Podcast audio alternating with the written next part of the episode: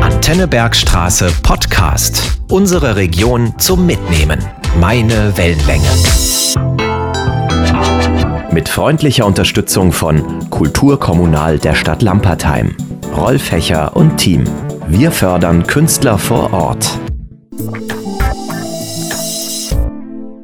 Hallo, schön, dass ihr bei diesem Podcast dabei seid. Vielleicht erinnert ihr euch, bei Antenne Bergstraße hatten wir ausführlich über den vierten Lambertheimer Schreibwettbewerb berichtet. Wie könnte die Welt im Jahr 2048 aussehen? Das sollten Autoren und Autorinnen in Ideen, Geschichten und Erzählungen vertexten. Und jetzt stelle ich euch daraus eine weitere Kurzgeschichte zum Hören vor. Das Jahr 2048 und die Frage, die sich viele dabei ganz schnell stellen, wird eines Tages der Roboter das Leben des Menschen bestimmen? Wird er es sinnvoll unterstützen? Eine Frage, die auch heute schon aufkommt. Eine kreative Antwort kommt von Kurzgeschichtenautor Hans-Jürgen Gumbel. Eine Variante des Jahres 2048, die man ganz schnell nachvollziehen kann. Geschrieben mit einem wundervollen Schuss Humor und einer sehr sympathischen, überraschenden Pointe. Hans-Jürgen Gumbel liest seine Kurzgeschichte jetzt selbst, exklusiv für diesen Podcast. Max, geschrieben und gelesen von Hans-Jürgen Gumbel.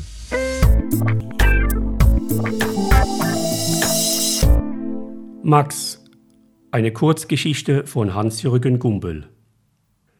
Es war einer jener schwülen Septembertage, die ich hasste. Die Klimaanlage in meiner Wohnung lief auf Hochtouren und schien vor Anstrengung zu stöhnen. Seit Tagen war ich nicht aus dem Haus gegangen.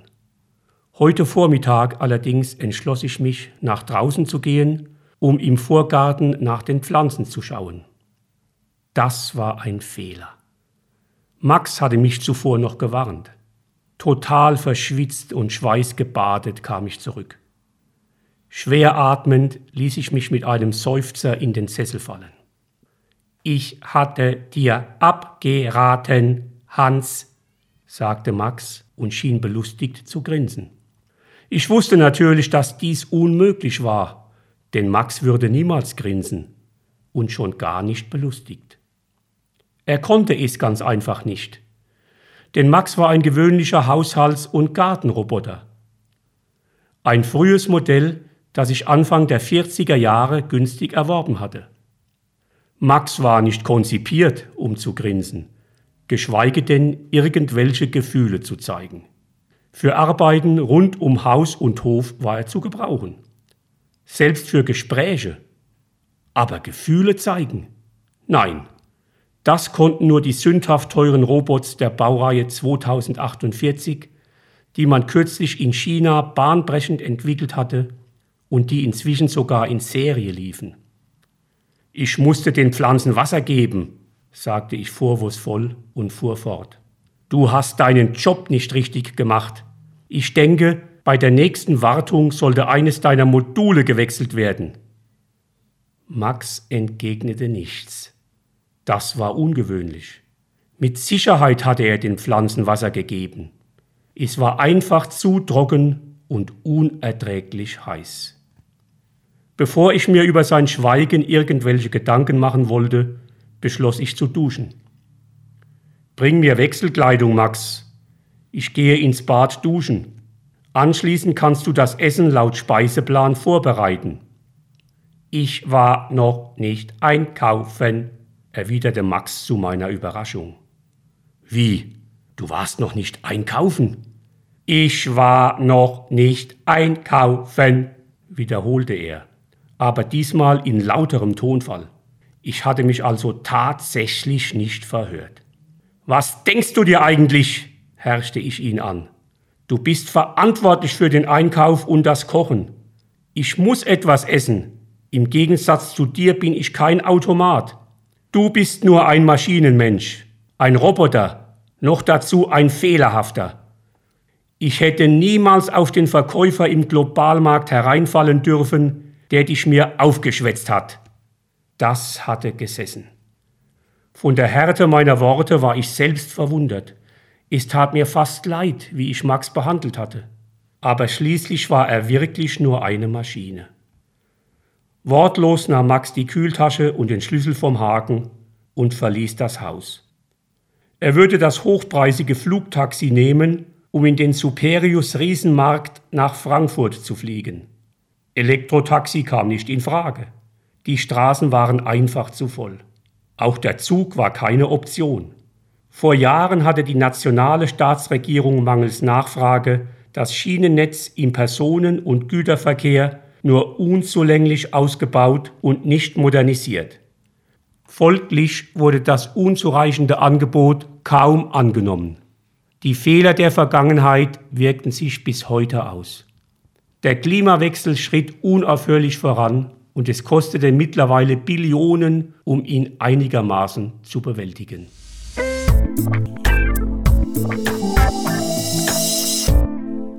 Bis zur Rückkehr von Max vertrieb ich mir die Zeit nach dem Duschen mit alten Filmen und den neuesten Nachrichten an meinem 4D-Vollkontakt Flachbildschirm.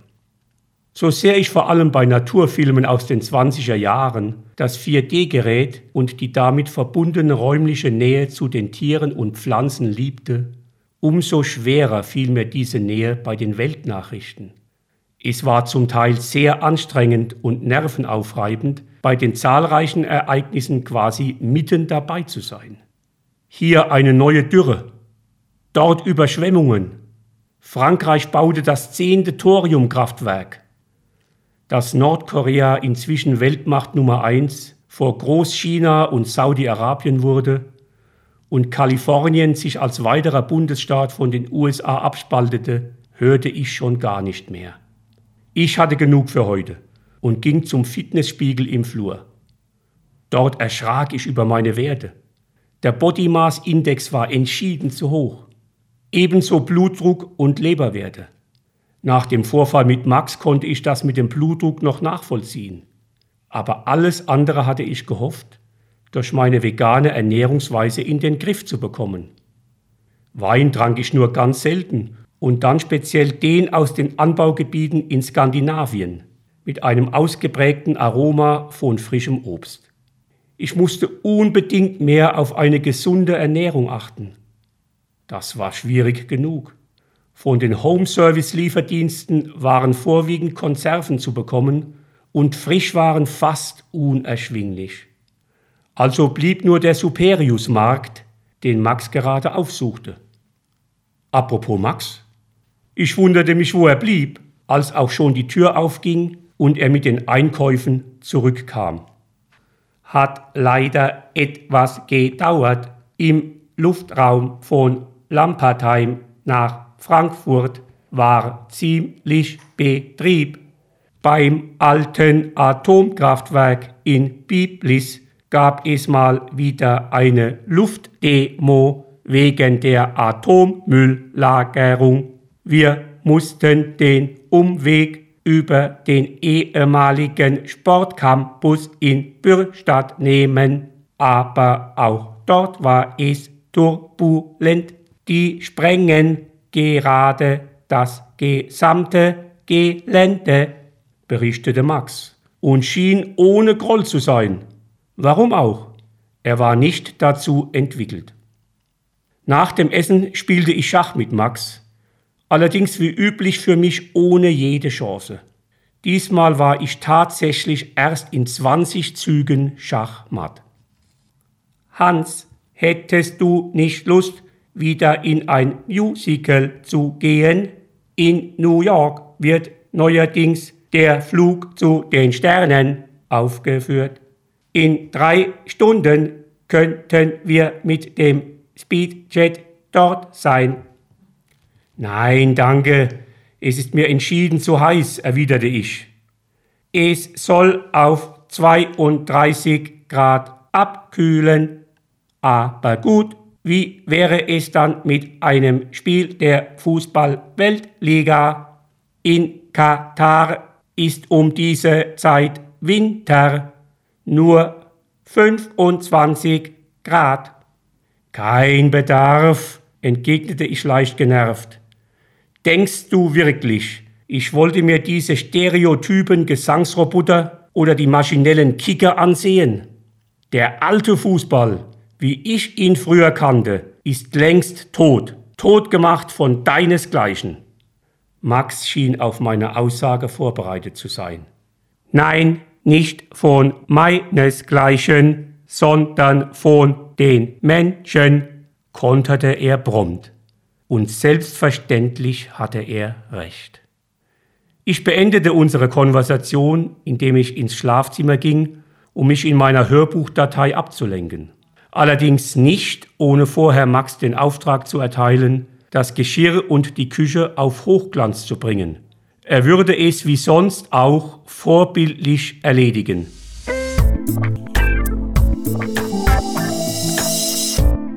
Ich musste die Zeit total vergessen haben. Im Raum war es bereits dunkel und das erloschene Smartlight erinnerte mich mit einem sonoren Dauerton daran, endlich zu schlafen. Doch ich konnte keine Ruhe finden. Aus der Küche drangen sonderbare Geräusche an mein Ohr, wie ich sie zuvor noch nie vernommen hatte. Es hörte sich zunächst wie ein Seufzen an, dann so, als redete jemand vor sich hin. Irgendetwas rasselte. Schließlich wurde mit einem Ruck die Schublade geöffnet, in der die Bestecke lagen. Die Gabeln, flüsterte ich leise zu mir selbst. Und die Messer, die Messer. Mit einem Mal begann ich etwas unruhig zu werden. Ich versuchte, das Smartlight in Gang zu bringen, was mir allerdings nicht glückte. Auch der Deckenfluder ging durch mein Klatschen in die Hände nicht an.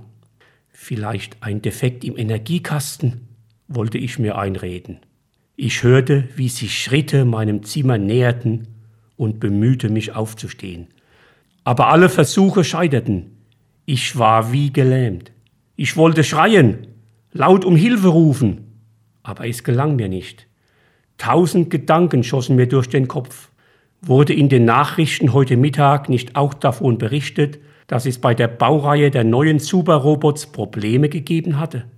Zwei Prototypen dieser hochentwickelten künstlichen Intelligenz hatten gegen ihren Entwicklungsingenieur rebelliert und mussten eliminiert werden. Aber doch nicht Max, versuchte ich mich zu beruhigen. Er war nur eines dieser frühen Modelle und niemals vergleichbar mit den fortgeschrittenen Neuerungen. Aber wieso verhielt er sich dann so merkwürdig?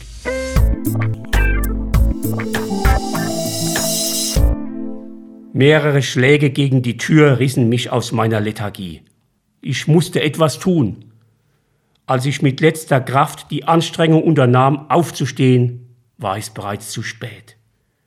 Ein eisiger Luftzug strömte in mein Gesicht. Zwei Hände packten mich an der Schulter und schüttelten mich. Papa, was ist mit dir? hörte ich eine vertraute Stimme. Wie, äh, wo, wo, was, was? Antwortete ich total verstört. Du hast so fest geschlafen. Ich habe geklingelt, geklopft und bin dann ums Haus gelaufen. Zum Glück war die Terrassentür nur angelehnt, trotz der Kälte. Ich dachte mir, dass du zu Hause bist. Dein Wagen stand vor der Garage. Immer noch etwas benommen erkannte ich Tobias, meinen Jüngsten. Welches da Datum haben, haben wir heute? Tobias schien ob der Frage ziemlich überrascht und antwortete, heute ist der 24. Februar. Ich meine, äh, welches Jahr? Das Jahr 2022? Aber ist alles in Ordnung mit dir, Papa? Und wo ist Mama? fragte er besorgt. Allmählich erinnerte ich mich wieder. Mama ist einkaufen und ich bin wohl beim Lesen eingeschlafen und hatte einen schlimmen Traum.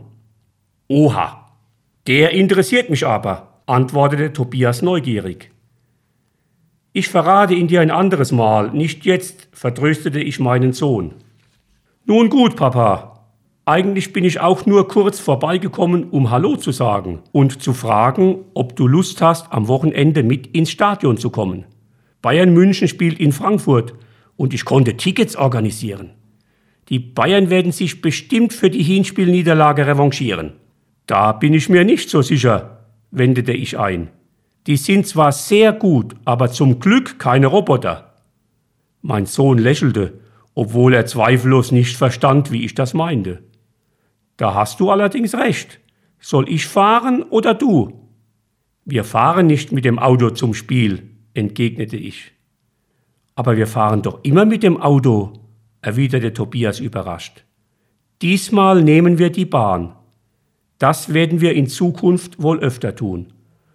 Und wenn ich dir bei dieser Gelegenheit meinen Traum schildere, wirst du bestimmt verstehen, warum. Mein Sohn nickte zustimmend. Okay, wie du meinst, also mit dem Zug. Da werden wir genügend Zeit haben und keinen Stress. Ich bin wirklich sehr gespannt, was du mir erzählen wirst.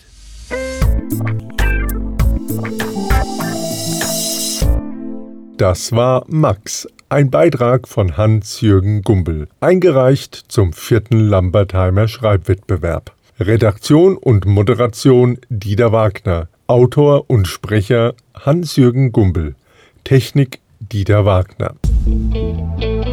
Antenne Bergstraße. Meine Wellenlänge.